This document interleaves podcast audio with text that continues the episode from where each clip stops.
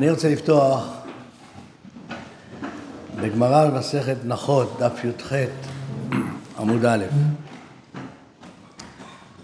אמר רבי, כשהלכתי למצות מידותיי אצל רבי אלעזר בן שמוע, ואמרי לה למצות מידותיו של רבי אלעזר בן שמוע, מצאתי יוסף הבבלי יושב לפניו,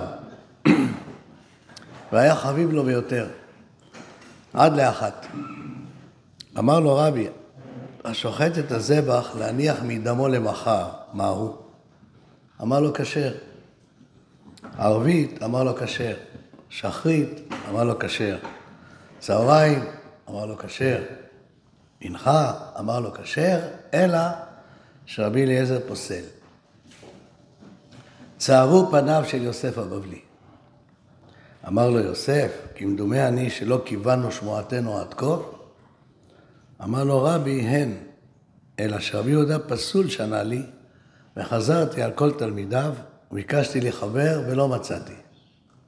עכשיו ששנית לי פסול, החזרת לי אבדתי. זלגו עיניו דמעות של רבי אלעזר בן שמוע, אמר אשריכם תלמידי חכמים, שדברי תורה חביבים עליכם ביותר. קרא עליו המקרא הזה, מה אהבתי תורתך כל היום משיחתי. הא, מפני שרבי יהודה בנו של רבי אלעאי, רבי אלעאי תלמידו של רבי אליעזר. לפיכך שנה לך משנת רבי אליעזר. טוב, אז בואו נשאיר את אשריכם. אשריכם, אשריכם.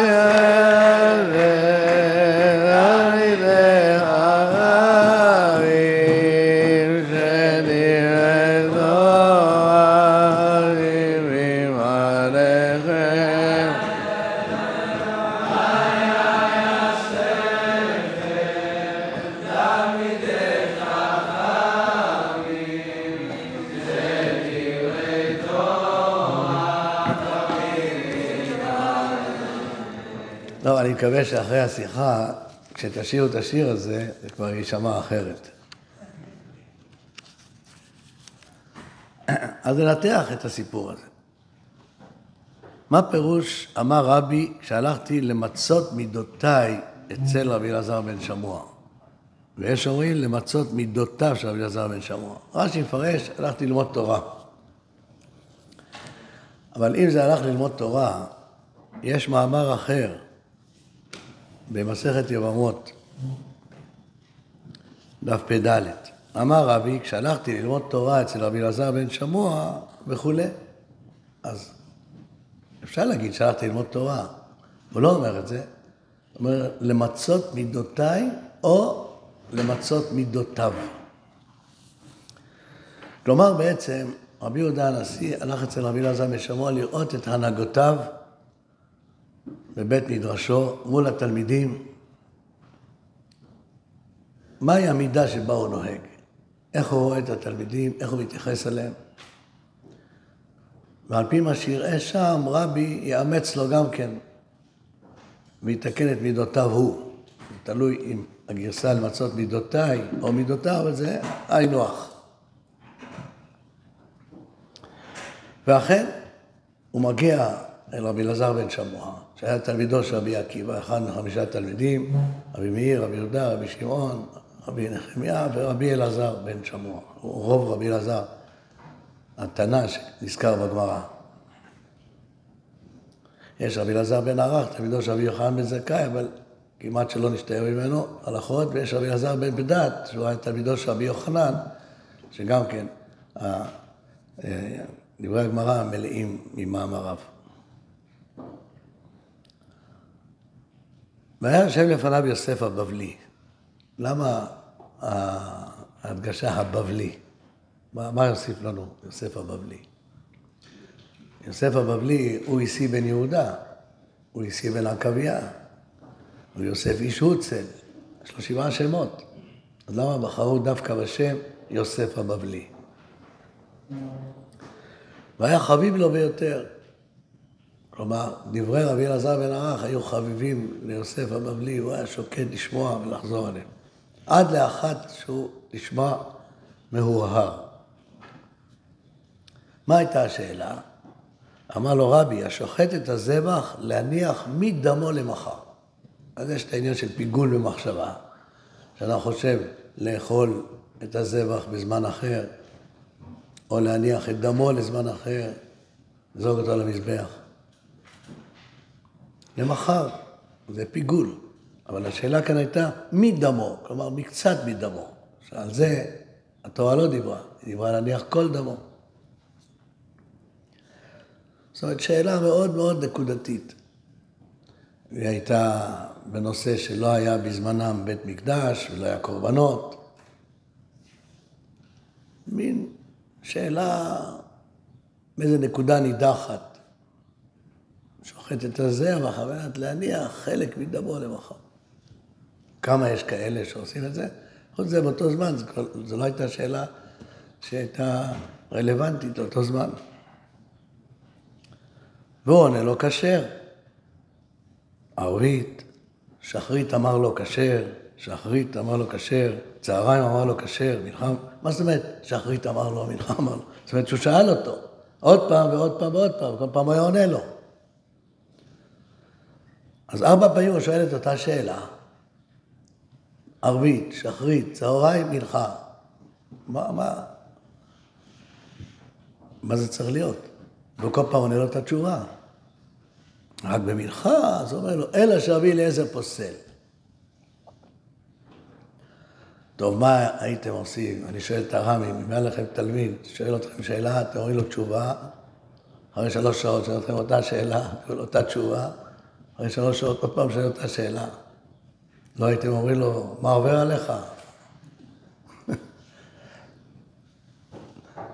מה זה צריך להיות? אבל תראו מה עונה לו רבי אלעזר בן שמוע. אז כשהוא שמע שרבי אליעזר פוסל, הוא אומר לו, כשר, זאת ההלכה, אבל יש דעה. יש דעה שרבי אליעזר שהוא פוסל. צהבו פניו של יוסף הבבלי. פתאום כולו התמלא אור. אז רבי אלעזר בן שמוע מסתכל עליו ואומר, יוסף, כמדומה אני שלא קיוונו שמועתנו עד עתה? אבל לא שואל מה עובר עליך, מה... אומר לו, אולי אני, משהו לא בסדר בהוראה שמסרתי לך, אולי זה לא שמועה מכוונת. זאת כאילו הוא תולה בעצמו את הבעיה. אמר לו, רבי, הן, לא, שמועות מכוונות. אלא שרבי יהודה, למדתי אצלו, הוא אמר לי פסול, והוא שנה לי פסול, וזה היה מזמן. וכל הזמן הזה אני מחפש מישהו ששמע כמוני, זה היה לפני הרבה זמן. וחזרתי על כל תלמידיו, וביקשתי לי חבר, ולא מצאתי. אף אחד לא זוכר שהוא אמר פסול. וזה כל הזמן הציק לי. עכשיו ששנית לי פסול, החזרת לי אבדתי. באותו רגע זלגו עיניו דמעות של רבי אלעזר בן שמוע. אמר, אשריכם תלמידי חכמים, שדברי תורה חביבים עליכם ביותר. קרא עליו המקרא הזה, מה אהבתי תורתך כל היום משיחתי. ואז הוא מסביר לו. ה, מה ששמעת מרבי יהודה, מפני שרבי יהודה הוא בנו של רבי אלעאי. ורבי אלעאי הוא תלמידו של רבי אליעזר. לפיכך, שנה לך משנת רבי אליעזר. עכשיו, כל התמונה התבהרה. עומד רבי ומסתכל רבי אלעזר בן שמוע, שחוזר עוד פעם ועוד פעם ועוד פעם. ומכבד את תלמידו, ולא שואל למה אתה שואל. ובסוף, כשצהבו פניו, אז הוא אומר, מה, כאילו, אני שכחתי משהו, או אתה אולי לועג לי ששלוש פעמים לא אמרתי לך את הדעה הזאת. לא. אומר לו, אולי לא כיוונו שמועתנו, שעכשיו אתה פתאום ככה מאיר. אמר לו, לא, ואז הסביר לו. עומד רבי אלעזר בן שמוע, אומר, זה תלמיד ששמע הלכה אחת לפני שנים. הוא מחפש את המקור שלה. אל תשכחו, אז לא היה ספרים, לא היה שום דבר, הכל, הכל בעל פה. ולא רוצה סיוע מאף אחד. בהלכה נידחת, אמרתי לכם, של שוחט הזבח להניח מדמו למחר, מקצת דמו למחר. אבל זה הטריד אותו. והוא שואל את רבי אליעזר עוד פעם, ועוד פעם, ועוד פעם. מה, מה קורה פה? אז שאומר לו, כן, יש דעה, בסדר, אז יש דעה שרבי אליעזר שפוסל, אבל אין הלכה כה טוב. הלכה כחכמים שכשר, אז לא, מה זה כל כך חשוב לשמוע עוד דעה של מישהו שפוסל, ואז פתאום כולו מלא אור. אז uh, התרגש מאוד רבי אלעזר בן שמוע, זלגו עיניו דמעות. הוא התפעל מאוד מיוסף הבבלי. קרא לה במקרא הזה, מה אהבתי תורתך כל היום משיחתי. כל היום אתה יושב וחושב על זה בלבד, אתה שואל אותי עוד פעם, אתה שואל אותי עוד פעם, ערבית, שחרית, צהריים, מנחה, כל היום משיחתי. זאת אומרת, זה לא מרפה ממך. שמעת כשר, אבל אתה שמעת פעם פסול. עוד פעם אני אומר לך כשר. טוב, יגיד, אולי שמעתי, אולי זה טעות, אולי... ועוד פעם אני שואל, ועוד פעם, כאילו, יש איזה אוצר שנעלם ואתה מחפש אותו כל הזמן. וזהו כל היום משיחתי, וזה מעיד על אהבת תורה.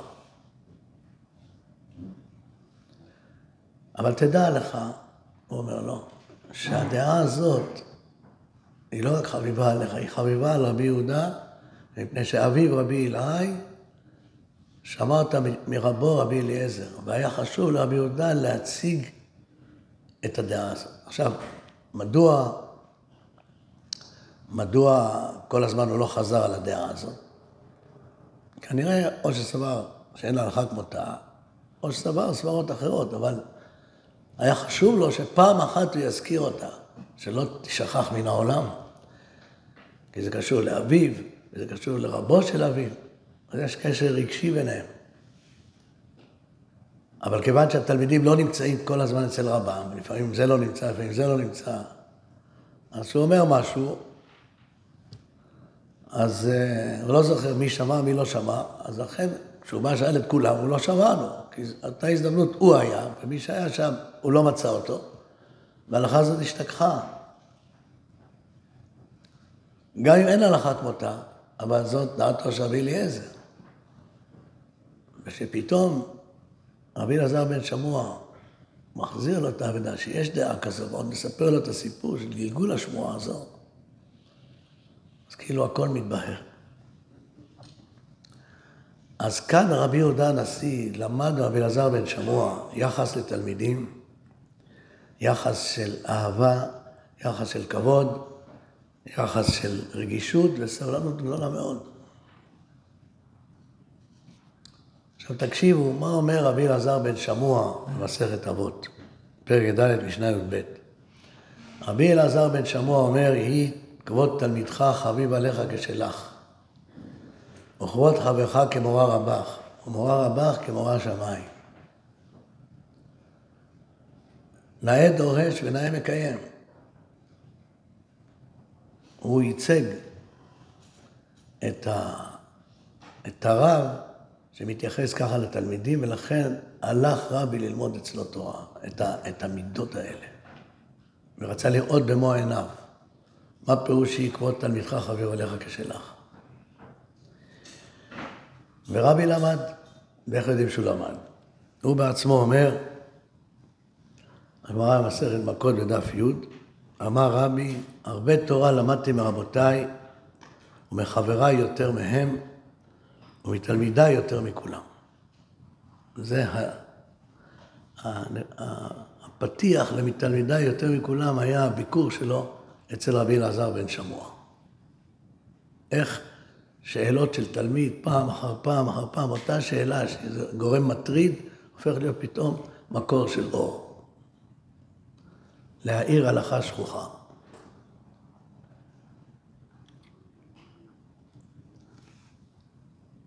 עכשיו, זה רבי אלעזר בן שמוע ויוסף הבבלי. רואים שהוא, קשה לו לשכוח, קשה לו גם כן לוותר על הלכה אחת שהוא שמע פעם. והוא דוחק ברבו פעם אחר פעם, אולי בכל אופן תשמע איזושהי דעה נוספת. אז כמו שאמרנו מקודם, זה אהבת תורה. כל היום היא שיחתו, כל היום הוא מהרהר בה וכל היום הוא חושב עליה. בואו נראה את חבריו של אותו תלמיד של יוסף הבבלי שנמצאים לפניו. איך הם התייחסו? מאיזה חומר היו יצוקים? אז בואו נראה עוד גמרא במסכת יבמות בדף פ"ד, מה שהתחלנו להזכיר. תניא, אמר רבי, כשהלכתי ללמוד תורה אצל רבי אלעזר בן שמוע, חברו עליי, עליי תלמידיו כתרנגולים של בית בוקיה. ולא הניחו לי ללמוד אלא דבר אחד במשנתנו. אומר רש"י, של בית בוקיה, בקיאים וחריפים ואין מניחים תרנגול נוכרי ביניהם. תרנגולים של בית בוקיה הם היו מאוד uh, קנאים לקבוצה, לחבר התרנגולים הזה, כל תרנגול זר שהיה היו מנקרים במוחו וזורקים אותו. אז הוא אומר, באתי ללמוד תורה, אבל הם ראו בי כאילו מישהו זר. אולי אתה בא לשאול, אתה בא להקניט, אתה בא ככה. מה זה ולא הניחו לי ללמוד? שאלו אותו שאלות כל הזמן. שאלות חריפות, קושיות לכאן, קושיות לכאן, ולא לא מצא את ידיו ואת רגליו, הוא אומר, ופעם אחת, משהו הצלחתי כן ללמוד לעבוד, דבר אחד במשנתנו. אותם תלמידים שהיו חריפים, כמו שאומר רש"י, שואלים שאלות, רואים את חברם יוסף הבבלי, שואל אותה שאלה פעם, או פעמיים, שלוש, אף אחד לא אומר לו, יוסי, די, מה אתה שואל? עוד שלוש פעמים שאלה, אותה שאלה אתה שואל. עכשיו, אה, לא סתם אמרתי יוסי, כי שבעה שמות היו לו. הוא יוסף איש הוצל, הוא יוסף הבבלי, הוא איסי בן גור אריה, הוא איסי בן יהודה, הוא איסי בן גמליאל, איסי בן מעלליאל, כל זה רק כינויים, ומה שמו, אחרי כל השבע שמות האלה. איסי בן עקביה שמו. ובירושלמי כתוב ככה, אמרי הוא יוסי הבבלי, יוסי, לא, לא סתם אמרתי יוסי, קראו לו גם יוסי, אבל קראו לו גם איסי. ולמה איסי? זה עלה מבבל. תכף נדבר על אלו שעלו מבבל לארץ ישראל. והם ישבו בשקט, נתנו לחברם לשאול את השאלות האלה. והמתינו בסבלנות. אז זה מעיד על היחס, הכבוד בין התלמידים אחד לשני. ולא שהיו תמימים, היו חריפים. היה להם מה לומר אחד לשני. אז הנה למדנו על הרב, למדנו על תלמיד, למדנו על חבריו. עכשיו שאלתי, למה הוסיפו לו את השם בבלי? בבלי, למי שלא יודע, כל תלמידי החיים שעלו מבבל לארץ ישראל, לא היה להם חיים קלים. כי חכמי ארץ ישראל לא אהבו את חכמי בבל. עכשיו, למה? אז זה מפורש בגמרא במסכת יומא על ריש לקיש, שפעם אחת הוא שחה בירדן, ובא רבא בבר חנא, נתן לו יד, לעזור לו. במקום שיגיד לו תודה רבה, ריש לקיש. אומר לו, אלהה שננה לכו, כלומר, אני שונא אתכם. ככה אתה אומר מי שבא לתת לך יד. אומר, כתוב, עם חומה נבנה עליה טירת כסף, ועם דלת ינצו עליה לוח ארז. אם הייתם עושים עצמכם כחומה ועליתם כולכם בימי עזרא, נמשלתם ככסף, שאין רקב שולט בו. עכשיו שעליתם כדלתות, נמשלתם כארז שהרקב שולט בו. כלומר, יש לי עליכם קפדה, וזה, יש להקיש ביטה לא רק את דעתו, אלא דעת כל, כל החכמים, שאם היו עולים כל אנשי בבל עם התורה שבידם לארץ ישראל, בית שני לא היה נחרב. מי עלה עם עזרא? הסופי, שטוקי, כל ה... כל פסולי החיתון, 40 אלף. זה מה, זה מה שעלו בזמן בית שני. מבלי לוי לא מצאתי שם. אז אומנם היו שם גם כהנים ישראלים, בסדר, אבל היו עוד כל מיני נגדים. למה לא עליתם? למה נשארתם בבבל?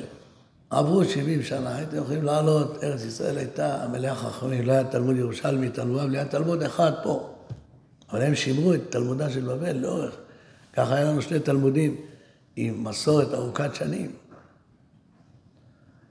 מכאן נבע היחס לחכמי בבל, כעס פנימי כזה. וזה מסביר מה זה, אף אחד לא מבין, שקוראים את הגמרא במסכת ביצה בדף ל"ח, אז כתוב במשנה לגבי עירובין. אז אדם הולך על מקום שהוא ערב, מה קורה עם כלים של מישהו? האם זה אחרי רגליו? ואם אישה שאלה לעיסה תבלין מים ומלח, אז המשנה אומרת כרגלי שניהם, כלומר העירוב נחשב כלפי בעל המים והמלח, בעל הקמח או בעל העיסה. טוב, כשעלה רבי אבא לארץ ישראל, אמר, יהא ראווה דהמה מילתא דתתקבל. הלוואי שאני אגיד משהו שיקבלו אותו. זאת הייתה התפילה שלו. כשעלה מצא את גדולי הדור, רבי יוחנן, רבי חיינה, בר פפי, רבי זרע, ויש אומרים רבי אבאו, רבי שמעון בן פזי, רבי יצחק נפחה, כל גדולי הדור. והם שאלו שאלה על המשנה, למה שלא יתבטלו מים ומלח מפני עיסה? זה לא נחשב. אז תלך אחרי העירוב של בעל העיסה. אז רבי אבא מצא, הנה, עכשיו זו הזדמנות להגיד תשובה. אמר להם, הרי שנתערב לו קייב של חיטין ועשרה קבין חיטין של חברו. יאכל עליו וחדה, בגלל שזה מיעוט זה בטל, אז. מה התגובה שלהם? אחיכו עלה. נגלגו עליו, התחילו לצחוק. אמר למה? גולתאי חושק לי, לקחתי את צעיפי הראש, את הצניפים שלכם שהם צוחקים, עדו אחיכו עלה. ואז הגמרא שם דנה, שפיר אחיכו עלה, לא שפיר אחיכו עלה. אבל למה אחיכו עלה? גם אם הוא אומר סברה לא נכונה, אפשר להגיד לו, טעות, אחיכו עלה. זה, אמרתי לכם, זה היה יחס. אז לא סתם הוא התפלל, התפילתו לא נענתה, אבל... אז כשאתם רואים יוסף הבבלי, כאילו, הנה הוא עלה מבבל. אז יש מקום גם להקנית אותו, יש מקום גם ללגלג עליו, מה אתה שואל ארבע פעמים אותה שאלה, שום דבר. ורבו מכבד אותו. אתם מכירים את, ה... את הגמרא בפסחים, שנתעלמה הלכה מבני בטרה עם פסח שחל בשבת, אם מותר לשחוט שבת. נתעלמה הלכה מזקני בטרה, והלל הבבלי פתר את השאלה, ואז שם אותו לנשיא. זה גדולתם של בני בטרה. תראו את הירושלמי. לא יודעים אם פסח דוחה את השבת אם לא. אמרו, יש כאן בבלי אחד. לא, אין כאן חכם, יש בבלי. אפילו חכם, קראו לו רבי, קראו לו...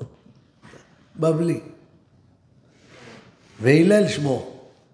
אבל מה התועלת שיכול לצאת ממנו? שהוא שימש את שמעיה ואבטליון. אז אולי הוא שמע ממלאכה שאנחנו לא יודעים. אולי הוא יודע אם פסח דוחה את השבת אם לא. עכשיו תראו את המשפט. אפשר שיש ממנו תוחלת. אולי יצא ממנו משהו מהבבלי הזה. זה הירושלמי. בדרך כלל הבבלי מעדן את הביטויים, בירושלמי אין עידונים, הכל הולך ישר. אפשר שיש ממנו תוחלת. ואז רואים, שם בגמרא, שהיה ויכוח, הוא הביא להם הלכה מקל וחומר, דחו אותו, הביא הלכה מגזר השבת, דחו אותו, הביא הלכה. היה דיון, הם לא, הם לא היו קטקנה. וגם הוא לא היה. עד שאמר להם, שמעתי ושמעיה ואבטליון, ואז קיבלו ממנו.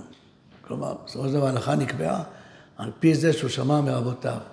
לא מסברה, לא מקל וחומר, לא מתוך חריפות, אלא מתוך קבלה.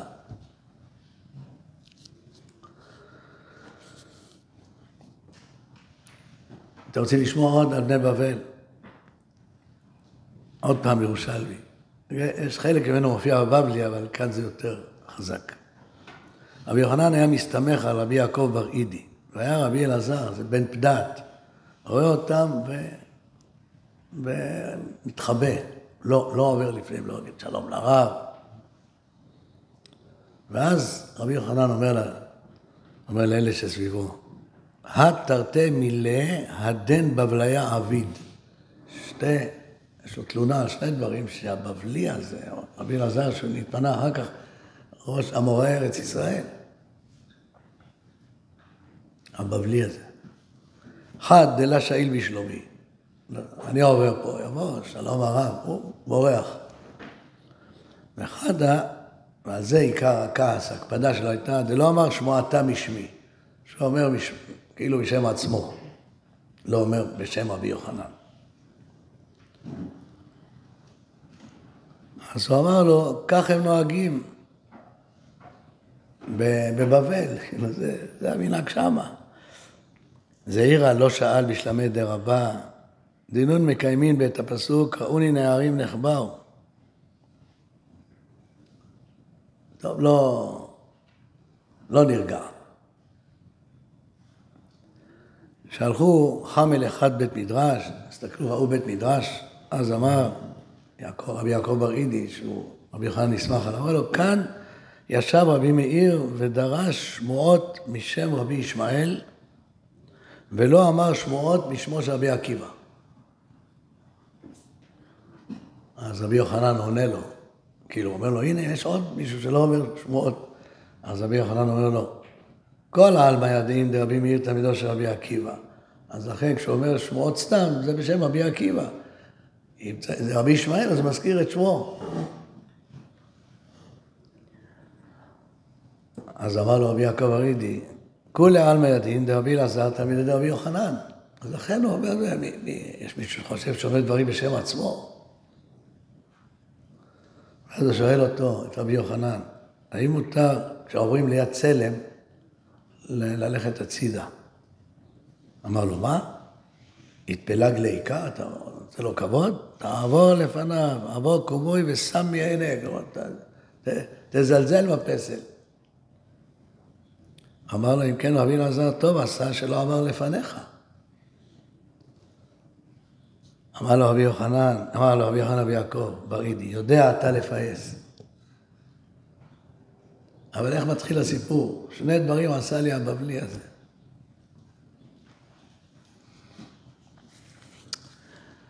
טוב.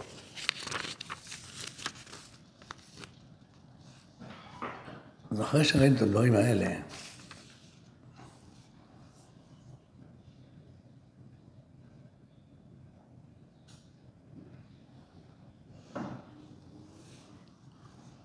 אז בואו נלך אל ההלכה שביקש ללמוד יוסף הבבלי.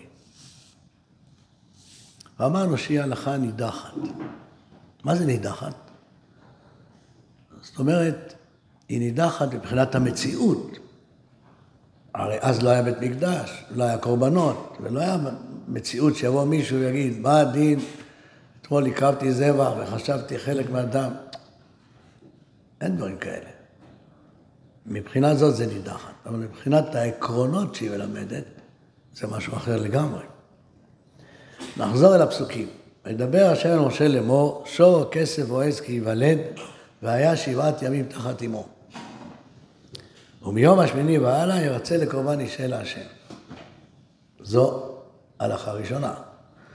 הלכה שנייה, ושור עושה אותו ואת בנו לא תשחטו ביום אחד. זו הלכה שנייה.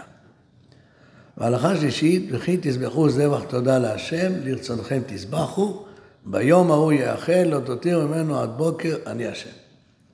אז הלכה ראשונה, אתה לא יכול להקריב קורבן שלא עבור עליו שבעה ימים תחת עמו, רק מיום השמיני אתה יכול להקריב אותו.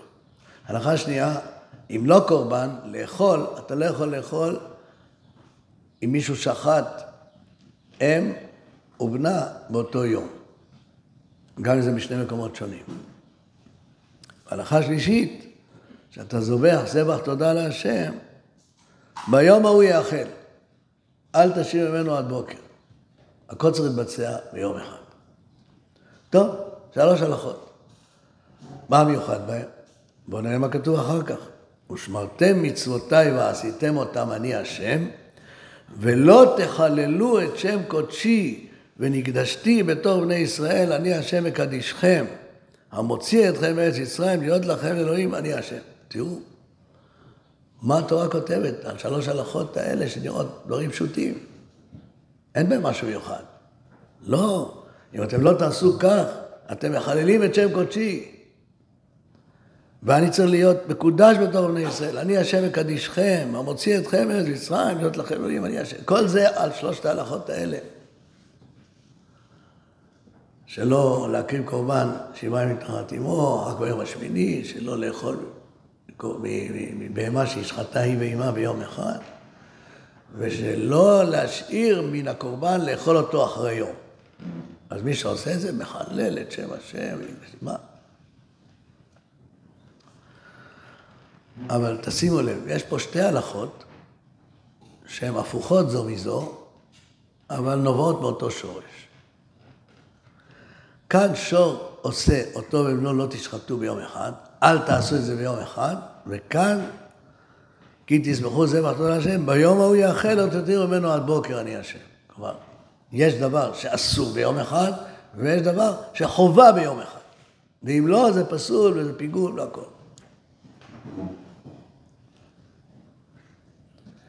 מה זה אומר? לא, ועל זה נאמר חילול השם, קידוש השם. מה, מה פה מסתתר? אז התחילו בהלכה הראשונה, אתה רוצה להקריב קורבן להשם, אתה רוצה להלל את בורא עולם, אתה רוצה להגיד תודה להשם, מה שנתן לך והכל. איך אתה יכול לקחת ולחלל את רגש הקודש שנתתי בבהמה, רגש המהות בעולם? זה גם בין אימא לבן, וגם בין בהמה לעגל שלה.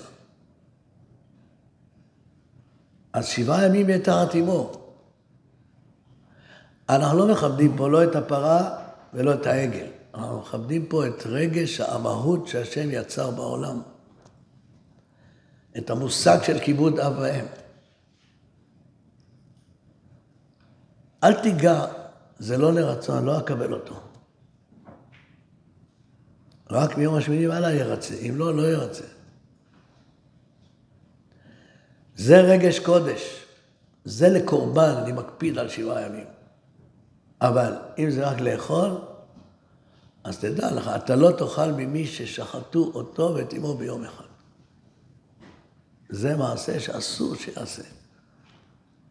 עוד פעם, כי אתה בעצם מחלל את רגש הקודש שבין, של בהמה שהיא ממלאת אחר הצו האלוקי. אל תחלל את זה, כי הרגש הזה הוא קדוש. וכשאתה מקריב קורבן, ואתה הולך לאכול ממנו, המאכל שלך צריך להיות מחובר לקורבן, הוא לא יכול להיות בפני עצמו. כי אנחנו הולכים כאן לקדש את האכילה. אם אתה עושה בפני עצמו, אתה מחלל, אז הקורבן ואתה כאילו שני דברים שונים, והמאכל שלך הפך להיות חולין. הוא חייב להיות מחובר לקורבן. ואז אתה מקדש את האוכל, שאתה אוכל מעלה אותו לדרגת קורבן. הכל צריך להיות באותו זמן. אתה לא יכול להותיר ממנו. ואם אתה מותיר ממנו, אז אחר כך הקורבן נפסל. ורש"י אומר במקום, וזה על פי הגמרות, מה שכתוב ביום ההוא יאכל, לא בא להזהיר, אלא שתהיה שחיטה על מנת כן. לא בשביל לקבוע לו זמן של אכילה, כי זה כבר כתוב בפרק ז'. שם כתוב פסול נותר, פה פסול פיגול, מחשבה. כלומר, אם אתה ברגע שוחט על מנת לאכול אותו חוץ מזמנו, אז המחשבה הזאת כבר פוסלת את הקורבן. הקורבן צריך להיות מאוד מאוד מדויק. והמחשבה פוסלת בו. אתה מנתק את המאכל שלך מהמאכל של המזבח. ומזה לומדים גם שאסור להניח מדמו למחר, את דמו למחר, לא מדמו, את דמו למחר. ואז הקורבן נפסד, במחשבה. השאלה שהיא שאלה הייתה אם הוא חשב להניח מקצת דמו. האם גוזרים מקצת דמו משום כל דמו או לא? כלומר, האם גם זה נכלל בכלל חילול השם וקידוש השם? שאתה מנתק את זה מהקורבן, כי הכל צריך להיות מכלול אחד. נפש הקורבן והאכילה שלך צריכה להיות כולם באותו זמן.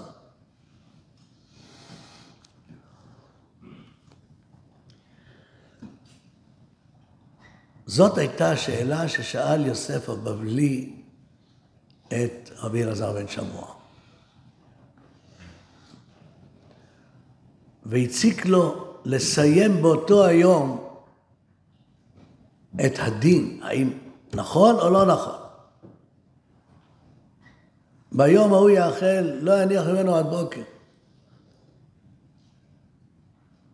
אז ערבית, הוא התחיל, ערבית שאל, לא שמע תשובה, שחרית, צהריים, מנחה, היום אני צריך לדעת, אם גם במנחה הוא היה אומר לו כשר, אז הוא אומר, טוב, אני שכח, אני שמעתי לא נכון, ואני משכח ממני את מה ששכחתי. אבל אם זה, אם זה נכון, אז אני חייב לשאול, היום אני צריך לדעת את התשובה להלכה הזאת. ביום ההוא יאכל, יום אחד. וכל זה אמר רבי אלעזר בן שמוע, על מה, על מה חושב התלמיד שלו. למה זה מציק לו עד כדי כך שמוכן להתבזות ארבע פעמים באותו יום לשאול אותה שאלה.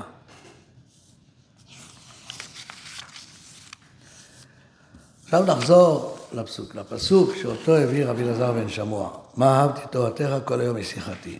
יש המשך לפסוק הזה. עוד פסוקים דומים.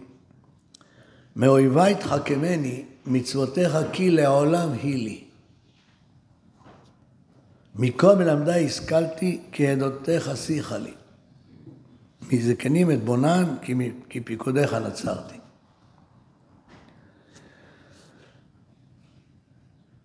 גם כאן כתוב, מצוותיך כי לעולם היא לי. כלומר, התמדה לאורך זמן, כמו שהפסוק הראשון, כל היום היא שיחתי, כאן מצוותיך כי לעולם היא לי. מה זה מאויבי תחכמני? אני אהיה יותר חכם מאשר אויביי. מי יעשה את זה? מצוותיך. הן מחכימות אותי, כי לעולם היא לי. אני כל הזמן נמצא בהן. מכל מלמדיי השכלתי, כלומר, השכלתי יותר מאשר כל מלמדיי. למה? כי עדותיך שיחה לי, כמו שאמרנו, כל היום היא שיחתי. אז אני משוחח, ואני שומע גם עוד רעיונות, עוד מחשבות מכל הסובבים. מכאן למדה המשנה שאיזו חכם הלומד מכל אדם. איך הוא לומד מכל אדם? הוא משוחח עם כל אדם. זה מה שאומר עדותיך שיחה לי. לכן השכלתי יותר מכל מלמדיי. מזקנים את בונן, מה פירוש זקנים אתבונן? אני אתבונן בזקנים? אז מה ההמשך? כי פיקודיך נצרתי. מה קשור אחד לשני? אלא הכוונה, מזקנים אני אהיה יותר נבון, כמו מקודם. אני השכלתי מכל מלמדיי, יותר מכל מלמדיי. אני החכמתי יותר מכל אויביי. גם כאן אני אהיה נבון יותר מזקנים. למה? כי פיקודיך נצרתי. אז כל הפסוקים הללו, יחד עם הסיפור של יוסף הבבלי, בעצם מציבים לפנינו כאן את המושג של אהבת תורה. שמתחיל במה אהבתי תורתך. כלומר, אהבת תורה פירושו עיסוק תמידי בתורה. כמו שכתוב, באהבתה תשגה תמיד. תשגה מלשון שאדם שוגה במחשבה. עכשיו, אין הכוונה שאדם כל הזמן צריך להיות עם ספר פתוח ולהתנדנד עליו. זה לא הכוונה. הכוונה שאתה כל הזמן מהרהר. יש לך שאלה, שאלה מלווה אותך לאורך זמן. אתה רואה משהו, אתה נזכר במשהו. אפילו אם היא לא עומדת ככה מול העיניים, אבל היא נמצאת ברקע. כן, אה, במחילה משיעור ב', היה לי,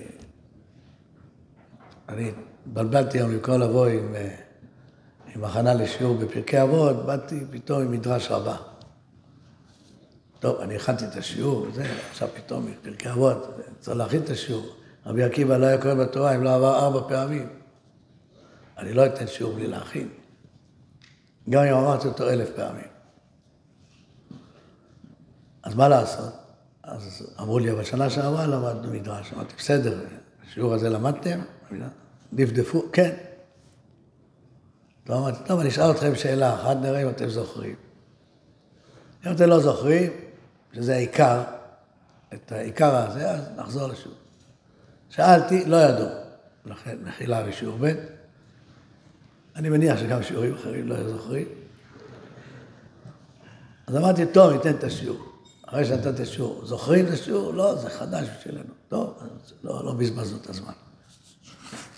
אבל אחר כך נתתי להם עצה. אז איך נעשה שתזכרו עכשיו את השיעור ששמעתם כבר פעמיים, ולא לתת לכם את זה פעם שלישית? אז אמר לי אחד התלמידים, אני סיכם, אנחנו מסכמים. אמרתי לו, בסדר, מה?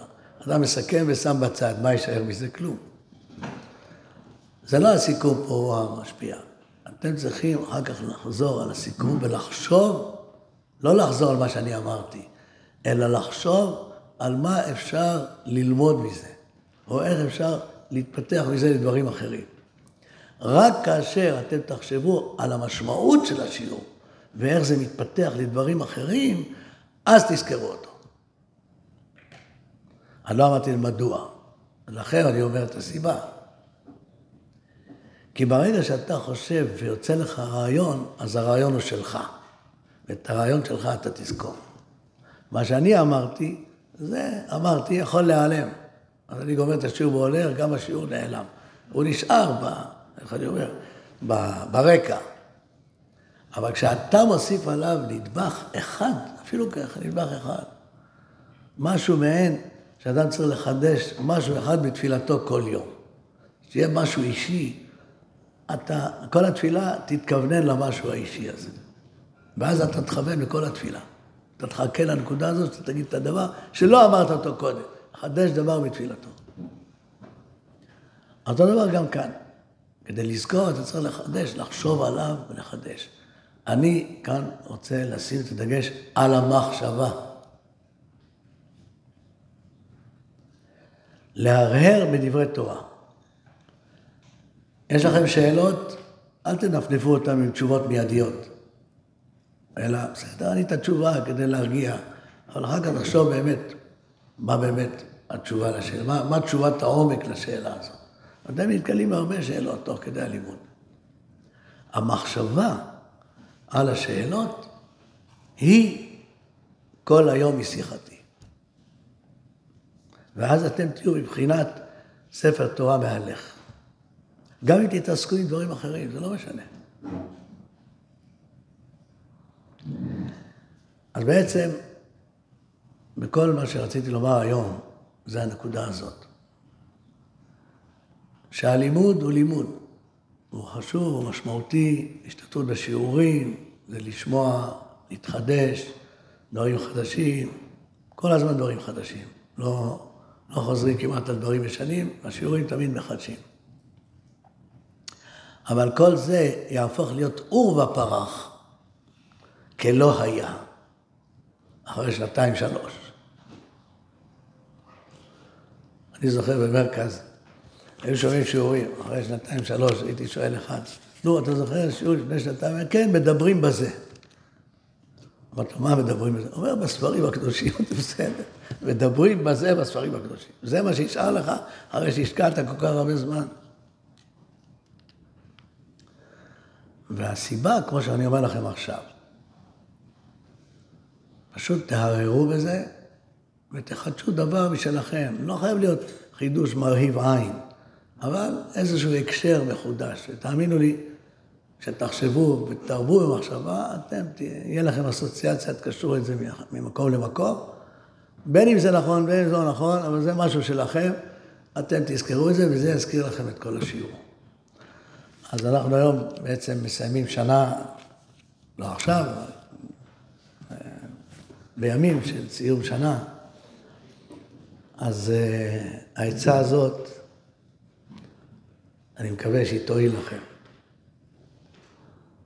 אבל uh, לסיים בלי הלצה אי אפשר. רק אל תזכרו את ההלצה, תזכרו את כל השיעור. אני אומר, הלצה זה רק שתצאו עם חיוך על הפנים. היה אחד שבא לרב, אז כל שאלה היו באים לרב, כל עצה היו באים לרב, לא היה מישהו אחר ללכת. אז אחד בא לרב, אומר לרב, יש לי בעיה, תרנגולים שלי בלול, יש מגפה. מה לעשות, מה לעשות? הוא אומר לו, מה, אתה לא יודע מה לעשות? הוא אומר לו, לא, תיקח חוט אדום, תקשור על רגל ימין של תרנגולות. כן, אני הלך. אחרי שבוע חוזר אליו בוכה הרב, זה לא עוזר, תרנגולים ממשיכים למות. אומר לו, על איזה רגל? רגל, עכשיו תעבור רגל שמאל, יכול להיות שהתרנגולים שלך שמאליים. קשר על רגל שמאל. בא אליו אחרי שבוע, עוד הרב, אני... יש לך עוד עצה? אומר לו, תשמע, יש לי הרבה עצות, השאלה אם ישארו לך תרנגולות. טוב, אז אל, ת, אל תשוו את זה לעצה שנתתי לכם. עצה שנתתי לכם, עצה אמיתית. מחשבה. יהי רצון, בעזרת השם, שתזכו להגדיל תורה לאדירה, מתוך אהבת תורה, מתוך יראת שמיים, מתוך דבקות בתורה, מתוך חיבור אל כל החברים, לימוד מתוך שמחה, בעזרת השם, ימלא השם משרתכם לטובה ולברכה, אמן כן יהי רצון.